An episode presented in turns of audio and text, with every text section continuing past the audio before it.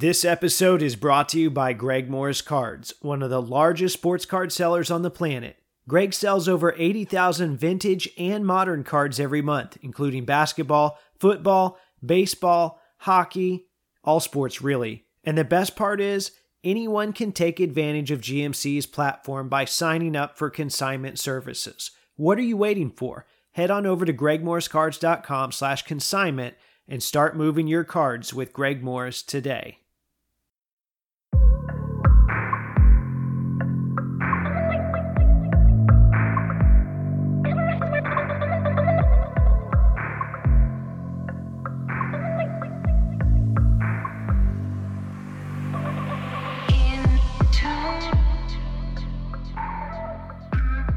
What's up, everyone? This is episode two forty-five of the Wax Museum Podcast, where I talk about all things basketball cards, from past to present to future. This is your host, Kyle, and as always, you guys can find me throughout the week on social media. My Instagram is at Wax Museum Podcast, and my X account is at Wax Museum P C. Well, I feel like I need to talk a little bit about Victor Wembanyama, which for whatever reason has become kind of a touchy subject for some already. I saw someone the other day make the comment uh, or something like, you know, every time Wemby takes a breath, people go crazy. Well, I think the reality is they can't handle the fact that he's being hyped in the sports world and the sports card world. And for those of us in the hobby, these worlds will always intersect. So if you don't like that, you're just going to have to get over it. And quite frankly, Wemby's living up to the hype. He's been incredible so far. And you shouldn't feel guilty about wanting to watch him. Although when he's going against your favorite team, it can be kind of tough. I had mixed feelings heading into the Pacers-Spurs game on Monday night. Now keep in mind, the Pacers had just given up seventy-four points in the paint to the Hornets the game before, uh, including twenty-seven from Mark Williams. And I felt pretty sure Wemby was just going to feast on them. But he's so much fun to watch that the idea of that really didn't bother me that much either. It just seemed inevitable. So I had all intentions of sitting back and appreciating what I was watching. Now, it turns out Obi Toppin did a really good job on him and limited him to thirteen points. More on Obi Toppin later. Maybe the Pacers just got lucky, but I hope that Wemby continues to put up monster stats against other teams. And if he stays healthy, that's likely going to be the case, which also means he will continue to be a major story in the sports card world. And there are a number of different directions I could go with this, a lot of which would sound like market advice. And I don't want to get too far into it today. I know I gave Zion a two-parter back in the way, way early days of this show. I think maybe even the first five episodes. I figure Wemby's going to get an episode of his own at some point as well. In the meantime, my message in short, and, and I, I guess I will elaborate a little bit, but it's just be careful. Examine the history of the hype players that have come before, at the same time realizing that none of those situations are exactly alike. And know that some of the people that are talking the loudest right now are the ones trying to control the narrative. For example, a week or two ago, I saw a post on the basketball card subreddit bragging about a one hundred ten thousand dollars Wemby card sale that set the record for any Wemby sale. They, they made this, you know, big deal about it. Hey, digital or physical, it's the record. Well, it just so happened that this card was digital. You know, hey, no red flags there, right? And the person that posted it was the C E O of the digital company. No more red flags there. And when you looked at his post history, he had practically zero engagement with physical cards. Honestly, I thought these people had mostly gone away by now. Now that things have definitely cooled off, we don't have as much of the, the stupid money as we used to have in this hobby. But it appears as if Wemby is giving them one last entry point into this space so they can try and take more money out of it. I wonder if this works the other way around. Like, can we go into digital communities and, and spam our physical assets? Do they want to see my Jeff Foster patches, right? They probably wouldn't take too kind to that. But I digress. There are plenty of issues in the physical card world too. Watch out for the breakers right now and the people that have something to sell you. Think about a couple of the narratives that we've heard so far. Uh, the early Bowman U stuff was all about it being Wemby's first cards. And then there was another version that was, well, this is his first on-card auto. and then Prism Draft recently. Well, it's his first Prism. And then looking forward, before you know it, they'll be pitching Hoops as the first pro card, acting like the college ones they pushed on you for two months now don't matter. And eventually they'll be ripping their shirts off trying to sell you non-associated Logo Man cards in National Treasures and Flawless. So please, if you take one thing away from this little opening segment, when it comes to Victor Wembanyama stuff, remember to pace yourself. Don't get so caught up in everything that's going on. And that's not to say you can't enjoy those products, or not to say that you can't go chasing Wemby, right? That's a lot of the fun of it. I get it. I plan on buying a Hoops blaster or two trying to pull one of his rookies. I know I joke on here that Hoops sucks, but that was really during the market boom. I've always liked Hoops as a first cheap product of the year. So that's something I'll be chasing. I'll likely do the same with Prism, provided I can get some. I've done that for years now, but I'm not going to go crazy. And that's all I'm going to say about Victor right now. Uh, aside from the fact, and I can't emphasize this enough, that I think Spurs games are must-see T V right now. Okay, now for your regularly scheduled programming. I've got a trio of topics lined up for you today. In just a moment, I'm going to talk about a pretty big piece of news to hit the basketball card world. After that, I'm going to talk about a few packages I got in the mail this week. Shouldn't surprise you. Guess what? They're all Pacers cards. And then I'm going to close today's episode by recapping a recent trip I made to Port Saint Lucie. And um, that's a couple hours away from me. I hit up a small card shop and a small card show on the same morning, both of which I had never been to before. So I thought I would share that experience with you today. You'll want to make sure to stay tuned for that. All right, I know you guys have seen the big LeBron James news by now. I guess nothing's technically official yet, but or at least as of the time of this recording. So I think I'm doing this segment Tuesday night. But um, earlier this week, Darren Revell posted a mock-up of a Bowman Chrome U Superfractor Auto of LeBron and Bronny James with very careful or even suggestive wording. He didn't explicitly say that LeBron had signed with Topps, but it's definitely implied in the post. And I've seen a couple other people confirm that they had the news too. It seems like a leaked image was floating around behind the scenes, but no one really had definitive proof. Regardless, it appears to be where we're headed, and really it's where we've been headed for a while now. The breadcrumbs have all been there. We had Upper Deck taking them off their list of exclusives. Bronny signed stuff for Topps products not long ago, and, and the list goes on. If he has in fact signed, I still don't think we'll be seeing that many LeBron autos to begin with.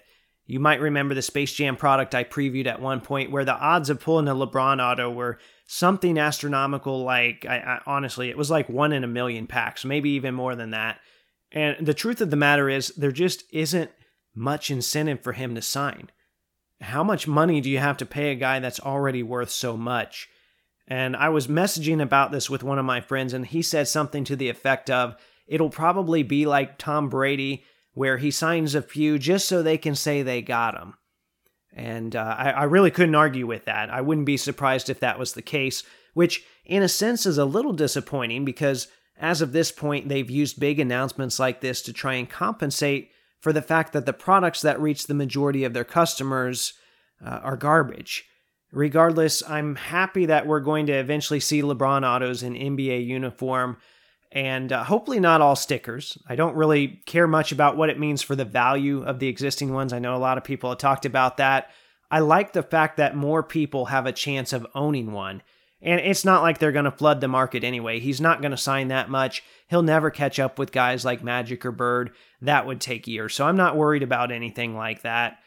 I think out of everything, though, I'm most excited for the buybacks that could come as a result of this. And by the way, thanks to Auburn thirty-five for bringing this up in a reply to one of my tweets from this week. I've been thinking about it a lot ever since, and thinking about three or so cards I'd like to see reissued as certified pack-pulled autos. And and no, I don't want them to sign any, you know, super refractors or gold refractors or anything like that. Let's just let those be. They're serial numbered cards. Let's just let them stay where they are. But as of right now, I, I came up with this list of three here.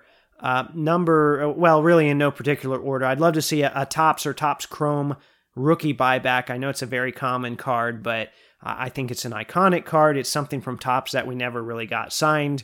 I'd love to see a uh, maybe a two thousand nine Topps where we've got that horizontal dunk image. And honestly, you know, that maybe that one doesn't come to your mind immediately, but there are so many good dunking photos of him on Topps cards and Bowman cards that surely we could see some of these as a buyback. And then, of course, you can probably guess the last one I'm going to mention, but it, it would be the two thousand eight Topps, or probably the Chrome version, but they're the same picture, the chalk toss image. Just imagine an autograph centered in that chalk cloud. The spacing on that image seems almost perfect for an autograph. I, I'm, you know, maybe someone out there has been able to get that signed so far. It's hard telling, but I don't think I've ever seen one, so I think that would be pretty cool. In addition to buybacks, I was thinking maybe they could do some sort of missing years set where they adapt some of the baseball designs from the years where they didn't have the basketball license, uh, except for twenty fifteen. That set was hideous. But they did something similar for Bill Russell in two thousand seven basketball, and that's one of my favorite cheaper insert sets from the two thousands. You can probably buy, I think there's, I don't know, maybe eight or nine cards in the set, maybe even more than that. I, no more than eleven. I think it fills maybe a binder page, maybe a little more, but uh, you can grab that whole set for probably about ten bucks. But, um, you know, as for LeBron's missing years, I think twenty eleven Topps would be kind of cool because it would remind people of the Trout update rookie and also get LeBron in a Heat uniform at the same time. I know re- regardless of what you think about Trout long-term, that is an iconic baseball card of our time, and I think uh, a card like that would have some significance. I'm not saying it would blow up and be huge and super popular, but I think something like that would be kind of meaningful. Now, all of that is to say, I'm excited about the potential of LeBron autos and new products. I can't say that I have faith in Topps and Fanatics right now to make sure it's done right. I'm not going to go down that route today. You you already know how I feel. But this is potentially some pretty big news for the hobby, and I'm just going to leave it at that. Okay, on to the mail. And the first package I want to talk about today was a mixture of some of my overseas mail, and I think it was eight pieces in total. There weren't any top fifty cards in there that really stood out, but it was all solid stuff and all Pacers stuff, although three of them were damaged, I guess. And part of that's on me. I need to start translating auction descriptions now so I can try and decipher whether or not they're mentioning the damage in there. But, um, you know, even if they didn't, I'm I'm kind of stuck with it if it's an overseas auction. But um, I won't go through every card in that package of eight. There was a nice Flawless patch. There was a nice Ron Artest patch. There was a jersey numbered Andrew Nembhard titanium parallel, so even something that was ultra modern.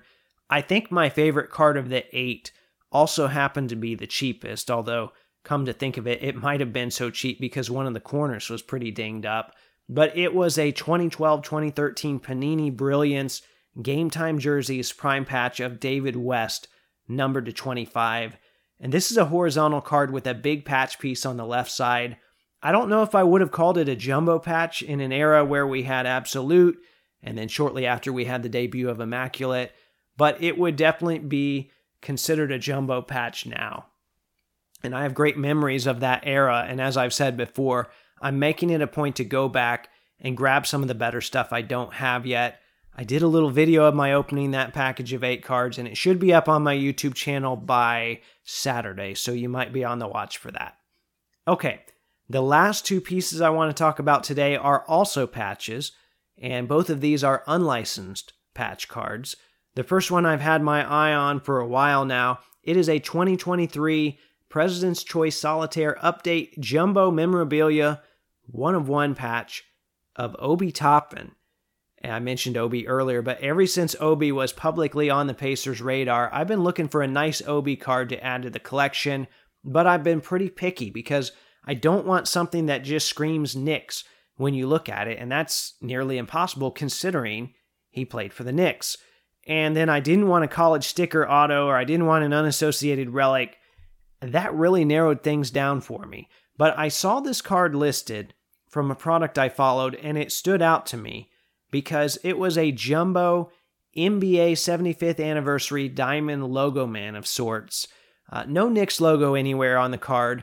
And then when you turn the card over, it explains that this relic is from a shooting shirt that Obi wore at the twenty twenty-two Slam Dunk Contest, which he won, by the way. So that checked all the boxes for me. Jumbo patch from a product I like. There's no Knicks logo. The relic had some significance. The problem was there was only one copy of this card, and when I started looking at it this summer, the seller had it listed for like three hundred fifty dollars, and I wasn't even going to pay a third of that. So, um, you know, it was it was up to the waiting game at this point, and I still figured I would probably outpay the other people that might be interested. So about once a month, I'd throw out an offer, a, a very reasonable offer, mind you. It would get declined. I'd wait another month. I'd do it again. Along the way, the seller kept slowly lowering the listing price. And when it came time for the start of the regular season, I was making a collage of cards of the Pacers starting lineup, sans Obi. And that reminded me that I hadn't offered on this diamond logo yet this month. So I shot an offer over, still reasonable, but a little bit higher, not much, but a little bit higher. And surprisingly, it was accepted. So I think they figured out the game that we were playing, and, and they finally gave in. So I will have to get an updated picture of that starting lineup collage with this Obi Toppin card in it, although he might not be there for long. I, I know I talked about how he did a pretty good job on Victor, but otherwise he's not done much so far, and, and I'm sure the Knicks fans are out there rejoicing, but I would say he's being outplayed by Aaron Nesmith, who's Been been uh, pretty great this year, and we're using him as a small ball four. Uh, I really didn't like when Rick did that last year with Aaron, but it works against a lot of teams in today's N B A, so it is what it is. Anyway, I'll get back to the cards here. I'm happy to have landed that Toppin, and I'll make sure to get a picture of it up on social media so you can see it as well. Okay, the second card I want to talk about is also from President's Choice Solitaire. It is a jumbo number one oh one patch of Reggie Miller, and it's a large piece of the number three, although it looks to be the smaller three, which means it would be the one from the front of the uniform and not the back. This is a card that I had not seen before, but one I knew was on the checklist, so I didn't know exactly what it would look like, but I kind of conceptually, I knew what I was looking for. I had a save search for it, and to the best of my knowledge, it's never been shown publicly. So this past week, it showed up on eBay at auction, and it was one of those cards I, I looked at a couple times a day over the course of the six days it was listed. I guess that's a good barometer of, of whether you're going to value a card in your P C down the road. Not necessarily in my top fifty, I don't think, but it's still one that I, I like quite a bit. Um, but that whole looking at a card several times a day, it also makes that whole acquisition process kind of stressful, which is why sometimes I just prefer a good old-fashioned pen. Anyway, I waited it out. I won the card for a lot less than I figured it would cost me. And, uh, you know, I know a lot of people shy away from the unlicensed stuff, especially the big Reggie Miller collectors, and I'm thankful for that. They can have all the monster stuff. Um, they can have all the big exquisite and flawless cards. I've got my one exquisite card I'm happy with, and, and I'll settle with this. And aside from the patch itself, visually, I know this isn't the greatest looking Reggie card out there.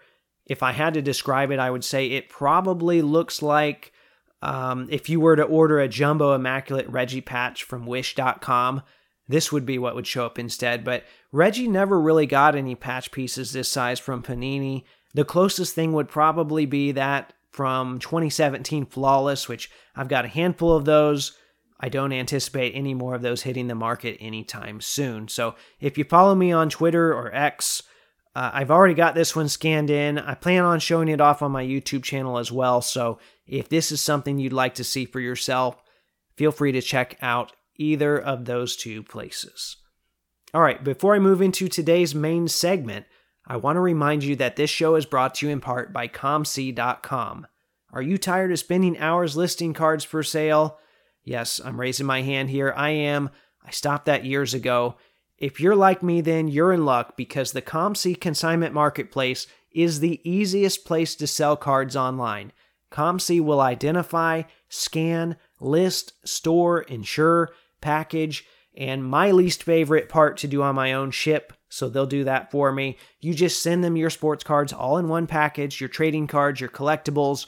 They'll take care of the rest. All you do is set the price. Visit com c dot com today to start selling your cards. Okay, and then real quick, some of you have asked me for ways you can help support this show. The easiest way is my eBay affiliate link. and using this link costs you absolutely nothing, just an extra thirty seconds or so of your time, but it helps support the show. To access this link, simply go to wax museum podcast dot com, click the eBay logo, shop as planned, so whatever you were going to buy anyway, just click my link first, and the show gets a small commission in the process. Once again, that's w w w dot wax museum podcast dot com. Hi, this is Alan Segal, the designer of the N B A logo, and now you're listening to the Wax Museum Podcast. Okay, so this past weekend, Missus Wax Museum was out of town, and I was itching to go to a card show. I go to several card shows a month, so that's really nothing new. But for whatever reason, none of my normal go-to shows in Central Florida were on the schedule, so I had to branch out a little bit, and I drove to the Atlantic coast to visit Port Saint Lucie. I think the other options were either three or three and a half hours away, and quite frankly, I do not like driving or even riding in the car for that matter, so this show was a little over two hours away, and with the exception of some of the bigger shows, that's pushing my limits. Obviously, I do like cards though, so in many cases, I just have to suck it up and get in the car and drive, and usually I'm glad I did when all was said and done. I think I would say that's true for this past weekend. I was originally on the fence about going to this show. I found it online, I had never even heard of it, and it looked like it was only about fifty tables. Now, sometimes small shows are still great opportunities to grow your collection. These shows get overlooked, and it only takes one deal or one card to make the entire day. I prefer the larger shows, though, simply because of the odds. In theory, you know, you're twice as likely to find that stuff at a show with one hundred tables as you are fifty. So, like I said, I was on the fence. I Googled card shops in the area and found one ten minutes away, so that was ultimately enough to sway me. I figured I could hit them both, so I'm going to be talking about that visit a little bit later on as well. Okay, so the drive was fine, and I eventually made my way to the venue, which was the Polish American Club Convention Center. It reminded me a lot of the other Shriners and, and church parish hall venues I'd been to before. And the first dealer I saw when I walked in was someone I'd seen quite a bit at other shows, which did not feel like a good sign to me, because another reason I was willing to drive over two hours to get here was because I wanted to see different dealers with different inventory. And as it turned out, he was about the only one I recognized, so that first impression was, in fact, not correct. And one of the urges I have to fight at a show, and, and particularly a small show, is this feeling that I have to buy something to justify the trip. It's like overeating at a buffet, so you feel like you're getting your money's worth. By this point, I've left dozens of shows cardless, so it's a lot easier to dismiss that feeling now, but it still creeps up from time to time. Such was the case here at one of the first tables I went to. This dealer had an Onyx Vintage red signature autograph of Tyrese Haliburton. I think it was in an S G C nine point five slab, and this was an autograph I had wanted, albeit in blue ink, when Tyrese was first traded to the Pacers, because I wanted a cheaper on-card auto where he was not in a Kings jersey. So my options there were very limited, because a lot of the draft stuff, and maybe even all of it at that point, was all stickers. So um, I have since acquired other Haliburton autos, including a few I've gotten signed myself in person. Well, you know, I'm looking at this card, and I asked for a price anyway, and it started at two hundred dollars. I politely passed. It dropped to one hundred twenty-five dollars. I politely declined. Eventually, it got to eighty dollars, which is probably a pretty good price. I never even looked the card up that whole time. I just knew that raw blue ink versions were probably in the thirty-five to fifty dollars range. So like I said, this eighty dollars was probably a pretty good price, considering it's a little more rare and it's also in a nine point five slab. But I had to ask myself, why should I pay eighty dollars for a red auto in a non-Pacers jersey when there's Pacers stuff out there now?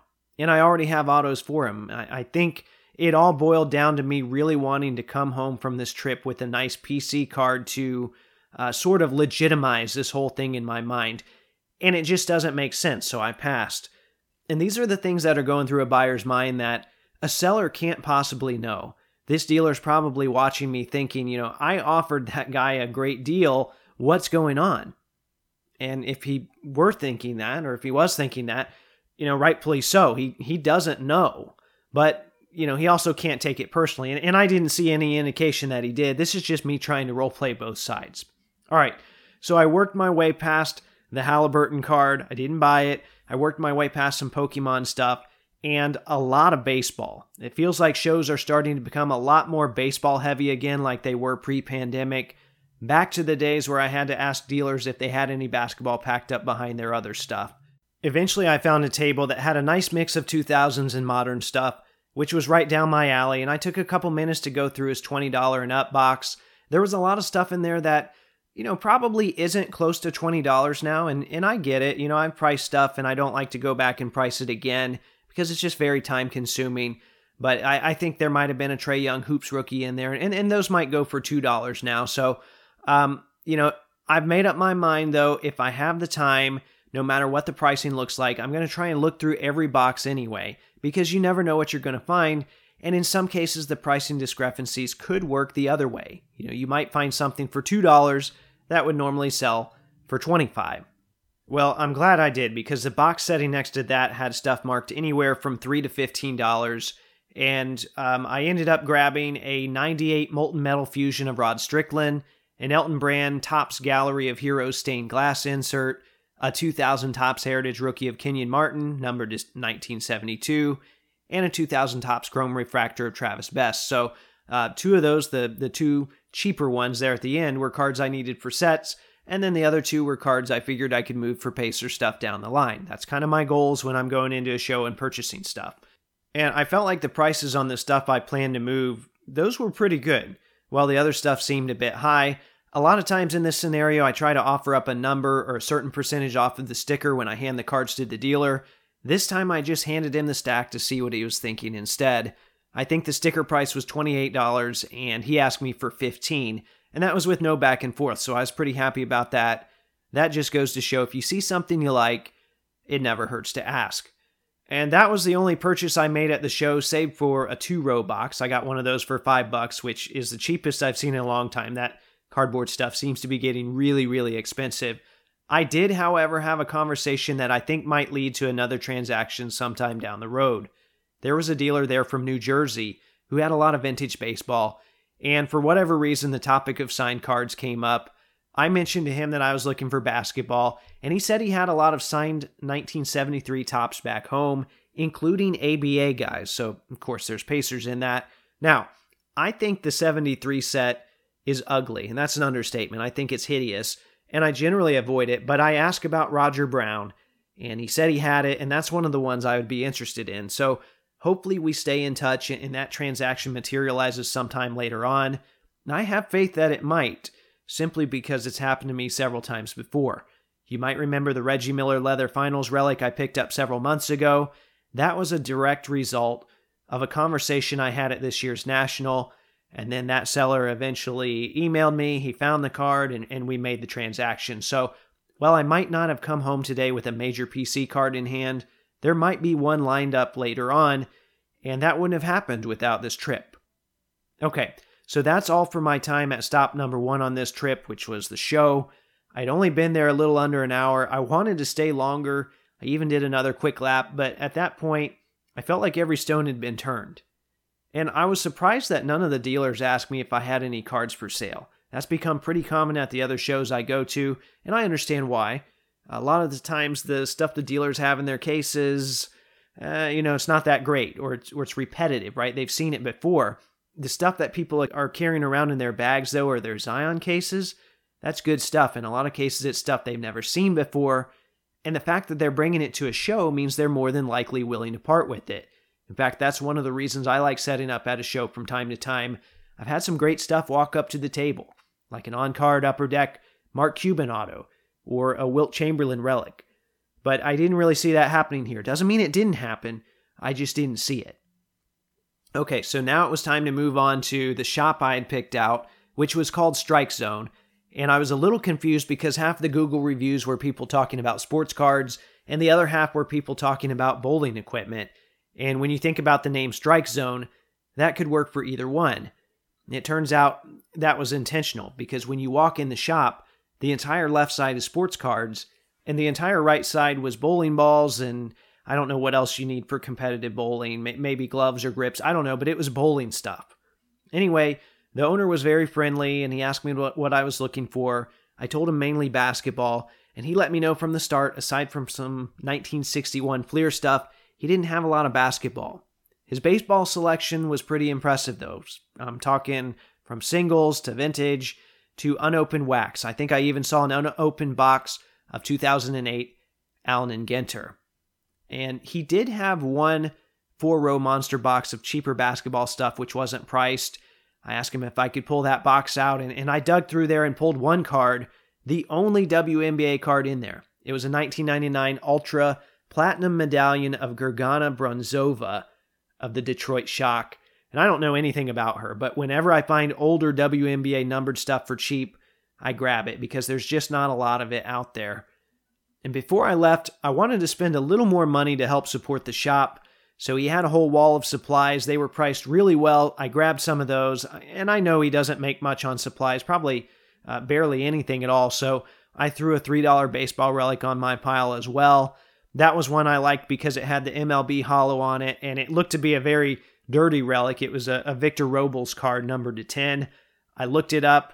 It's from a game where um, he was caught stealing, so I'm assuming that it, it got dirty because he was caught stealing. But anyway, um, the owner ended up throwing that W N B A card in for free, which was pretty funny considering it was probably the most valuable card I picked up the entire trip.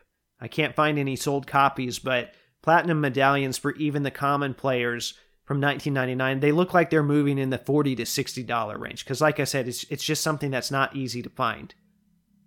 As I was about to head out of this shop, someone else came in and they started talking about the local show. And the owner mentioned that I had just come from there because we had been talking about it. And they asked me my thoughts and I summed it up as follows. If I lived in the area, I'd probably stop by every month. I'd probably even set up from time to time. But being two hours away, I'll probably never go back again. It was good for a one-time thing, but not something that needs to be repeated. And objectively, I'd say the same thing for the shop. I enjoyed it, but I'll probably never go there again unless I'm in the area already for something else. And like I said, I want to be as objective as possible in this recap, so you do need to know if you go there, you're going to leave smelling like cigarettes. And that didn't ruin the experience for me, but it definitely wasn't something I expected. So all in all, I was on the fence about making this trip. In the end, I'm glad I did. I got to check another show out, and I got to check another shop off the list. I picked up a couple of small cards for the P C. I grabbed a few others I think I can turn into P C cards later on. And then I made a couple connections that might lead to some P C pickups a little later down the road as well. All right, well, there you have it. I try not to talk about shows on here all that much for fear of things getting repetitive because I do go to shows fairly often. But I felt like this experience was unique enough that it was worth sharing. Maybe there was something I talked about today that resonated with you. Feel free to reach out to me on social media. You can find me on Instagram under at Wax Museum Podcast or X under the handle at Wax Museum P C. In the meantime, if you like the content I'm providing, please subscribe, rate, and review on iTunes, Spotify, or Google Podcasts. Hit up the website for my affiliate links. Tag Taco Bell and let them know they can pay me in burritos. And until next time, this is the Wax Museum Podcast.